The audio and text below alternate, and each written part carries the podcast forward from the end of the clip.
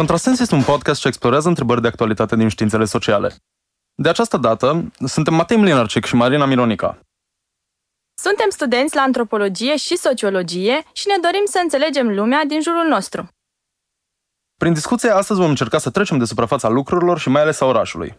Mai multe vom discuta cu Norbert Petrovici, care este cercetător al fenomenelor urbane și al orașului și prima întrebare pe care vreau să o adresez este în uh, perioada în care ai uh, făcut diverse studii și ai scris diverse articole pe tema asta, care a fost, nu știu, cel mai recent sau cel mai fascinant lucru pe care l-ai descoperit despre, despre procesele urbane? Tocmai am terminat de scris o carte, va apărea în librărie în, în librărie în curând. Um, e o carte pe care am scris-o uh, despre orașul socialist. Uh, interesul meu pentru orașul socialist e extrem de contemporan, în sensul în care, um, spre uimirea sau surprinderea mea, atât în zona de cercetare cât și în zona uh, de discuții publice, uh, adesea modul în care se atribuie cauze legate de ce anume se întâmplă în orașul de acum e prin recursul la din cauza orașului socialist. Uh, fie că e vorba despre transport și problemele pe care le avem de mobilitate în oraș, în marile orașe din România, fie că e vorba de locuințe sau pur și simplu de aprovizionare urbană. Ceea ce mie mi se pare cel puțin straniu, având în vedere că au trecut deja aproape 30 de ani. Cum anume ai putea după 30 de ani uh, să spui că ceea ce se întâmplă acum se datorează orașului socialist. Um, iar dacă merg la conferințe, cum a fost, de exemplu, întrunirea de anul acesta a Asociației uh, Internaționale de Sociologie pe secțiunea de studii urbane, uh, noi am, am participat cu o prezentare alături de câțiva din colegii mei de generație, în care încercam să explicăm ceea ce se întâmplă acum prin acum. Din sale au fost însă voci care ne-au atras atenția că explicația noastră este incompletă, tocmai pentru că nu discutăm despre orașul socialist. E cel puțin un uh, puzzle, o întrebare interesantă de ce anume facem recurs la orașul socialist, având în vedere că, indiscutabil, uh, nu pot să ignor faptul că în orașele din Europa de Est centrală inclusiv în orașul pe care locuiesc, Cluj, o mare parte din structura urbană e fundamental legată de orașul socialist, în sensul cartierele mari în care locuim uh, au până la 100 de mii de oameni care s-au mutat sau care au fost construite în perioada socialistă, dar care, e adevărat, și-au schimbat uh, locuitorii între timp. Uh, probabil cel mai vizibil e cartierul Mănășturi din orașul Cluj, în care avem uh, peste 80.000 de oameni, dar dacă în 1992, uh, de fapt chiar la sfârșitul comunismului, 8% erau oameni cu educație uh, universitară, în acest moment 32% sunt oameni cu educație universitară și nu pentru că oamenii au mers mai mult la facultate, ci din cauza faptului că s-a schimbat foarte mult uh, compoziția. Cine locuiește în aceste orașe? Uh, cu toate acestea, ne imaginăm ca un cartier socialist. Uh, iar interesul meu a fost direct legat uh, de cum anume aș putea să descentrez discuția de pe orașul socialist. Și atunci, prima parte a cercetării mele a fost să uh, pun în discuție însăși faptul că există așa ceva numit oraș socialist și încerc să demonstrez, în ciuda faptului că folosim acest termen, el, uh, de fapt, uh, nu descrie ceva corect. Nu, nu există ceea ce se numește un oraș socialist, ci mai degrabă o formă pe care a luat-o uh, urbanizarea sau modul de construcție a orașului uh, în perioada între 50 și 90, care are foarte multe similarități cu uh, alte spații din lume, care în principiu sunt tot așa țări în care nivelul de dezvoltare economică era cel puțin comparabil, uh, cu o populație similară din punct de vedere al uh, raportului dintre cei care stăteau în oraș și cei care stăteau în mediul rural. Uh, iar de îndată ce e această perspectivă, observ că ceea ce noi spuneam oraș socialist, dispare cu totul, e o anumită formă particulară pe care iau sistemul de construcții în țările periferiale în raport cu uh, zonele uh, dezvoltate sau centrele capitaliste. Um, dacă vorbeai de uh, recursul la analiza asta prin termenul de orașul socialist și nu vreau să ne, ne blocăm prea tare în conceptul ăsta, dar ai putea să ne faci uh, poate o, o vagă paralelă între managementul urban din socialismul real și managementul urban curent, capitalist, neoliberal? Oh, da, sunt multe lucruri de uh, discutat aici. Uh, e destul de clar că nu poți face uh, opoziții sau, să zici, paralele între cele două. Ele par și sunt lucruri destul de diferite. Însă, um, termenul de comparație nu e direct managementul uh, actual, ci managementul din uh, aceeași perioadă în țările capitaliste, care era un management în continuare, la fel ca și în România și ca și în restul Europei eh, Centrale, eh, puternic centralizat eh, și care încerca să găsească forme de locuire colective sau forme de investiție ale statului pentru a rezolva problema locuirii.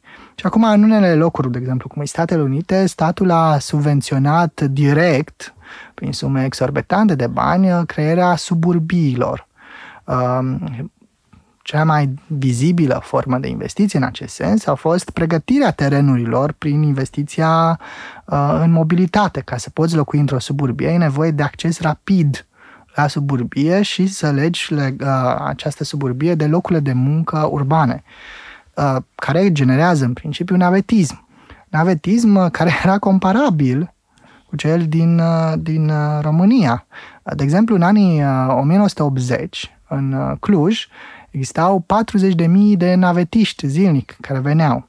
Lucru absolut comparabil cu orice oraș de mărime similară uh, în uh, Occident sau în spațiile acestea, dar de asemenea uh, comparabilă cu orașele din America Latină sau cu zone din Asia, cu diferitele orașe din Asia. Surprinzător însă acum este că, în ciuda faptului că uh, ni se pare că există totuși o diferență serioasă față de orașul din anii uh, nu știu, 60 sau 80, uh, Cluj sau Iași sau Ploiești versus uh, ceea ce se întâmplă uh, acum, uh, sunt paralele interesante. Uh, de exemplu, în Cluj avem tot 40.000 de navetiști zilnic care uh, pendulează în, între job și căutarea locului de muncă. Dar însă există diferențe destul de importante ca logică. De exemplu, un mod prin care s-a încercat minimizarea costurilor legate de forța de muncă, a, acum, în ultimii ani, a fost prin plasarea sistemelor productive mari, marile fabrici, nu în orașul ca atare, ci în suburbiile orașului. Atunci avem uh, infrastructura tot așa pregătită de către stat cu investiții absolut fantastice uh, în uh, viabilizarea terenurilor sau inclusiv în uh, infrastructura de mobilitate, în care la Jucu uh, avem uh, foarte multe multinaționale care capitalizează pe forța de muncă ieftină a României. România s-a plasat pe piața internațională uh, ca și provider, ca și ofertant de forță de muncă ieftină.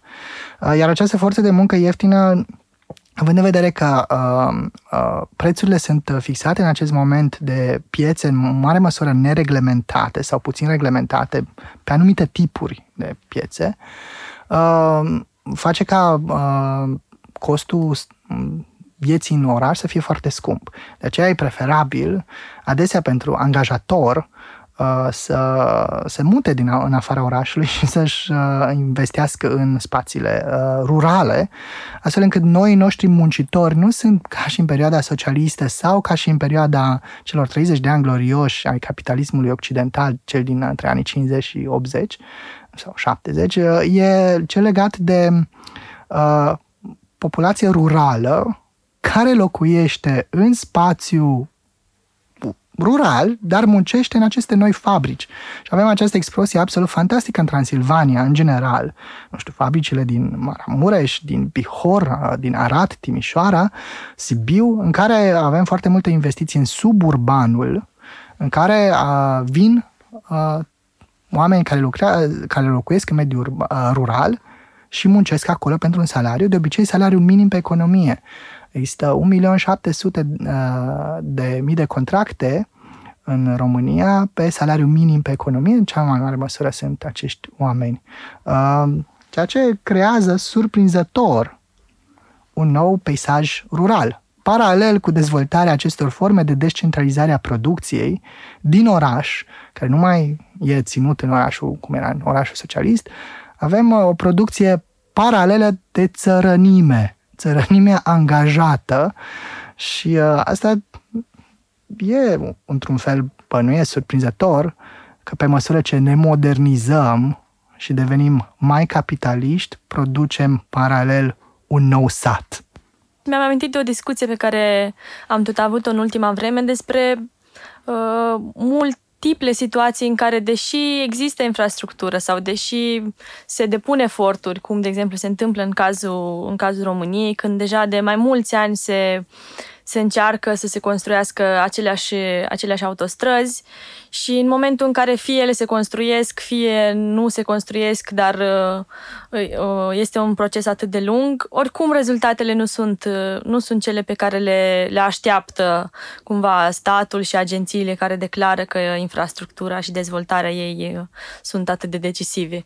Nu știu, și aici mă gândesc la orașe, inclusiv din România, care probabil ar putea concura la, în ce privește infrastructură, nu știu, Cluj și Constanța sau aceleași Galați care are acces la, uh, la port și uh, este la, și la o distanță rezonabilă față de București și totuși nu observăm același avânt în dezvoltarea economică. Oh, aici e complex. e destul de clar că infrastructura joacă un rol important.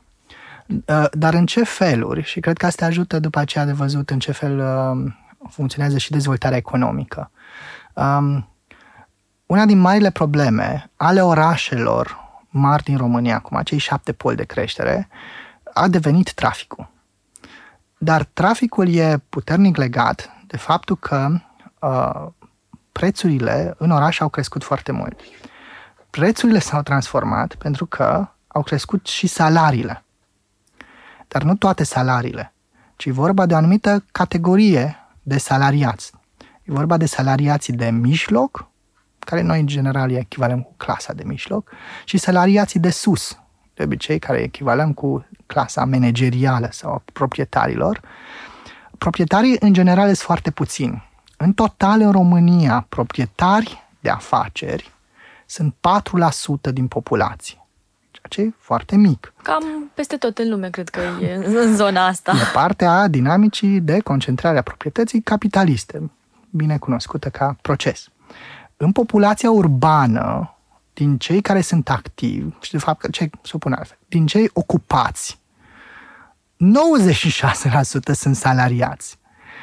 Uh, e adevărat că o mare parte din angajați au o fantezii de a deveni angajatori, ceea ce e ok, numai că e o anumită dinamică. Ca să poți investi totuși în mobilitate și atunci pentru primărie au nevoie de noi investiții majore în a permite mobilitatea. Ce a făcut foarte bine Clujul și sunt foarte bucuros că se întâmplă lucrurile acestea și au dat seama că soluțiile nu pot fi individuale, ci trebuie neapărat să fie colective.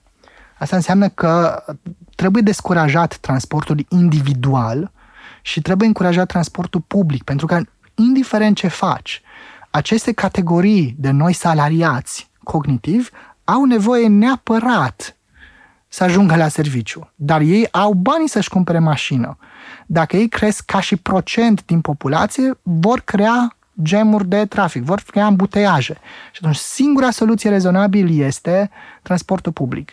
Și ca să faci asta ai nevoie de drumuri dedicate ai, voie, ai nevoie de transport rapid și care să fie de bună calitate și ca să fie rapid e nevoie să dedici din spațiu urban special pentru el. Dacă să mai legi și suburbiile, nu mai poți doar prin, nu știu, autobuz. Ai nevoie de transport urban feroviar, adică metrou sau ai nevoie de uh, troleibuze de, care să funcționeze în acest fel. Tramvaie, pardon. Troleibuze. Tramvaie, trenuri suburbane. Uh, iar asta e o investiție absolut fantastică. E, e enorm de mare.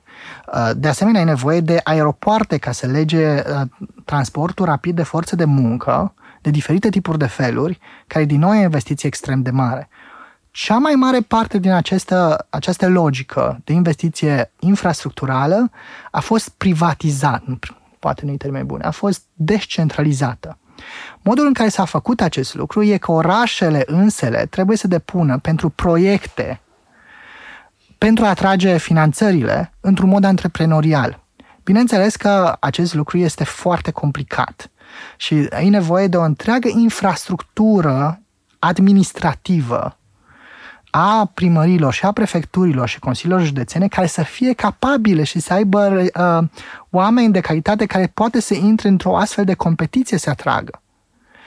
Ceea ce nu toate orașele își permit. Pentru că în sistemul public, adesea, adesea acești oameni sunt și prost plătiți și tu intri în competiție cu piața muncii, care în relație cu Occidentul, de unde vin multinaționalele, e mult mai prost plătită forța de muncă, dar în relație cu propria forță de muncă locală, e mult mai bine. Și atunci tu ai o problemă legată de competențe care nu ajung nici cum să fie făcute. De exemplu, în Cluj, ai patru oameni, de altfel extrem de competenți, care se ocupă de toată partea de scriere de proiecte și gestionarea proiectelor de infrastructură. Nu se po- deci nu e rezonabil. Una din marile recomandări externe, e extindeți acest spațiu. Însă, bineînțeles că noi nu facem acest lucru pentru că avem uh, frica majoră că uh, sistemul public devine principalul angajator și una din marile presiuni neoliberale e exact uh, această formă de uh, stat extrem de mic, iar cel care a făcut termenul problematic, uh, care să prindă metaforic acest lucru, e Traian Băsescu cu statul slab și Emil Boc, care a fost uh, prima, care e primarul orașului Cluj, el a generat această presiune teribilă de reducere masivă a, a statului, care deseori, în ciuda faptului că înțeleg, în anumite zone era principalul angajator, iar asta crea o problemă semnificativă pe piețele locale de muncă, uh, în foarte multe zone aceasta e o problemă majoră, uh, la care se mai adaugă încă un nou factor care este absolut, din punctul meu de vedere, înnebunitor, este discursul corupției. Atunci când vorbim despre infrastructură, adesea tema fundamentală care apare isteric în tot ce, ce înseamnă urmărirea prin discurs public a investițiilor este tema corupției. Tema corupției care face ca de fapt să avem o multiplicare fantastică a formelor fantasmate sau dorite, imaginate, de control a investițiilor publice prin intermediul birocratizării, de care după aceea ne plângem, dar care de fapt înseamnă necesitatea de a suprainvesti în aceste, în aceste lucruri. Și acum, ca să sumarizez răspunsul, uh, problemele legate de infrastructură care generează sau pot fi rezultatul aspectelor economice sunt uh, foarte complicat legate de politicile mai mari la nivel național de descentralizarea responsabilităților care fac care, pe de o parte, orașele cu anumite tipuri de compoziție urbană în care s-au plasat pe piața internațională a forței de muncă ca și ofertanți de forță de muncă calificată, să aibă nevoie să acceseze uh, planuri mari de infrastructură, însă acest lucru se întâmplă prin, uh, într-o formă extrem de problematică, în care nu au resursele complexe necesare derulării unui astfel de proiect, pentru că statul joacă acest rol dublu. Pe de o parte, centralizează o mare parte din decizii, pe de altă parte, descentralizează responsabilități financiare și birocratice administrative, care evident creează o tensiune absolut fantastică pe fondul unui discurs public extrem de problematic, cel al corupției. Am tot vorbit despre stat, despre investitori, despre muncitori și pozițiile pe care le ocupă ei în cadrul unui oraș, dar uh, ce aș vrea eu să întreb este ce rol uh, sau uh, ce poziție ocupă de fapt orășenii ca simpli oameni care locuiesc în oraș și care este sau care mai este dreptul lor la oraș. Ca simpli oameni, fie că angajați, fie că neangajați, uh, nu știu, locuitori mai vechi sau mai noi. Și aici fac referire, evident, la, nu știu, posibilele sau uh, uh, care ar fi perspectivele tale personale în ce privește uh, implicarea și lupta orașenilor cu, nu cu, dar pentru dreptul la orașul lor. E adevărat, în acest moment, uh, una din marile întrebări pe care le avem, morale, și care are o, o dimensiune profund etică, e cine are dreptul să, nu, cine poate să locuiască în anumite cartiere și implicit în oraș. De exemplu, dacă tu îți găsești un job, îți găsești un loc de muncă în Cluj sau în Timișoara, îți permiți să stai în orașul Timișoara sau Cluj? Și atunci asta e o întrebare, zice, păi nu ai un salariu suficient de bun, nu ar trebui să stai în aceste orașe. Dar cine are, cine poate? Și atunci asta automat pune cealaltă întrebare. Păi asta înseamnă că nu toată lumea poate. Dar cine sunt cei care au voie sau nu e că îți dă cineva voie, ci că îți poți. De dată ce pui întrebarea în acest fel, zici, păi cine îți permite că e un salariu totuși, mă, așa e normal, așa e viața. Dacă n-ai salariu, n-ai... Înțeleg, dar dacă vrei să, nu știu, așa, ca om care primește un salariu de mijloc, îți trebuie cineva să-ți repare instalația electrică, să faci o zugrăvire. Ai doar două șanse. Ori devii tu capabil și ai do it yourself, faci tu lucrul ăsta, ca parte unei mișcări din astea hipster în care încerci să înveți lucruri, să le faci tu manual și mai departe, sau angajezi pe cineva. Și atunci nu cred că există cineva care și-a renovat un apartament să n-aibă mii de povești despre muncitori neserioși. Înțeleg lucrul ăsta și, din nou, rezonabil. Sunt multe astfel de povești. Dar întrebarea e, de ce nu-ți găsești muncitorii ăia? Păi pentru că nu mai sunt în oraș. Și atunci e o problemă legată de faptul că toți IT-știi au nevoie și de prize acasă. Prizele alea, cum le fac ei dacă n-au chef să învețe? De altfel nu e foarte complicat să schimbi o priză, dar dacă trebuie să schimbi instalația electrică, trebuie să apelezi la o altă firmă specializată în uh, renovări uh, în casă. Dar, bineînțeles, asta vine cu costuri din nou foarte mari, pentru că e o întreagă firmă care trebuie să lucreze într-un anumit regim. Deci, cel care își va putea renova casa e nu doar cel care își va permite să-și o cumpere, ci și cel care își va permite să o și renoveze. Și atunci asta e o întrebare mult mai largă. Cine are drept în oraș? Sau dacă totuși ești muncitor, reușești totuși să locuiești în oraș și ai un copil, copilul ăla la ce școală ți-o poți duce? Înțeleg că școala de cartier, dar uh, școala de cartier vor fi toți ceilalți copii a oamenilor care își au permis să-și cumpere acel apartament în acel cartier. Iar asta înseamnă că ei vor avea tot felul de idei și fantezii despre cât trebuie să-i dai învățătoare de ziua de naștere sau dacă e o școală decentă și astfel de lucruri sunt interzise, vor fi în continuare alte lucruri care uh, presupun uh, decizii colective. Ce fel de masă la prânz, la after school, uh, le dai, iar bineînțeles, sau la grădiniță, care evident ridică costurile fantastic în interiorul orașului și vine cu o penalizare majoră care creează ca orașele să fie extrem de asimetrice sau neclară din punct de vedere cine poate locui. Și atunci ai întrebarea morală, dar trebuie neapărat să ai bani uh, ca să stai în oraș, pentru că există tot felul de beneficii uh, aici. De exemplu, sănătatea, ai mult mai, mai un sistem medical bun sau școlile sunt interesante, sau viața culturală. Dacă vrei să vezi teatru independent, nu poți oriunde. Nu sunt multe locuri și astea ar fi mișto să poți să le beneficiezi. Și atunci, întrebarea automată se transformă în ceva important. Uh, cine sunt cei care locuiesc în oraș? Pentru că uh, nu mai poți să-ți permiți, punând întrebarea în acești termeni profund morali, dar nu mai poți să-ți permiți că există simpli cetățeni. Nu există conceptul de simpli cetățeni. Cetățenii sunt poziționați în sistemele productive și de consum, în general.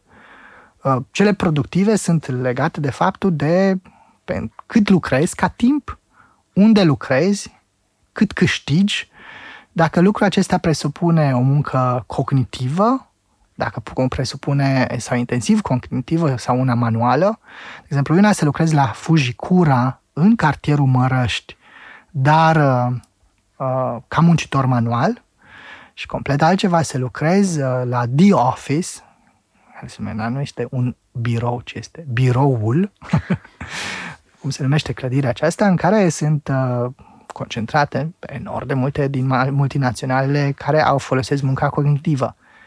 Toate lucrurile astea, evident, te poziționează în ierarhia orașului, care vine cu și o ierarhie a consumului. Imediat lângă The Office, aceste cafea la 5 lei, ieftină pentru standardul acestui oraș, foarte bună. Ceea ce ca muncitor lângă Fujikura vei lua de la automat. Iar asta din nou te pune într-o ierarhie a consumului sau a unei ecologii a consumului.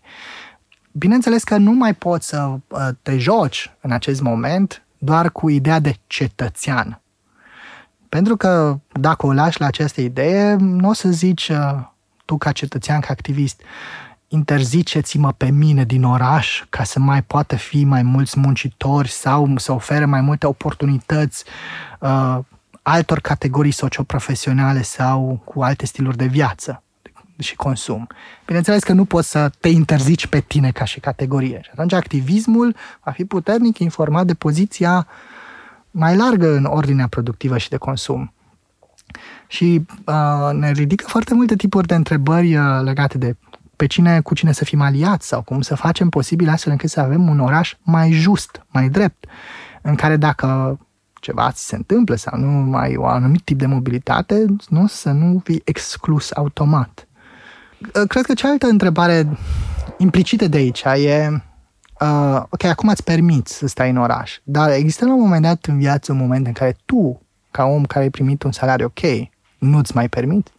Pentru că așa e cu viața, oamenii mai îmbătrânesc și mai au boli și mai au copii și viața de se complică. Ce se întâmplă dacă nu mai reziști să ai acel ritm nebunesc de viață și îți scade salariu? În acel moment, pentru că ești în vârstă, ar trebui să dispari din oraș? După, nu știu, 60 de ani, Cluj nu mai pentru tine? Nu-ți permiți, la revedere? care poate să fie destul de util când ne gândim la orașe care s-au transformat enorm, precum e Oradea. Uh, Oradea și-a schimbat tot centrul prin investițiile în infrastructura orașului de, coordonate de către primărie uh, și primarul de acolo. Dar uh, acești bani care au venit adesea din fonduri europene um, au făcut spațiul acela ca un spațiu foarte mișto de consum, dar care are o mică problemă toți bătrânii din centru care nu vor să-și refacă fațadele. Tu ce faci? A venit timpul să-i spui bătrânilor, vindeți-vă locul de aici, nu vă permite să refaceți fațada, la revedere?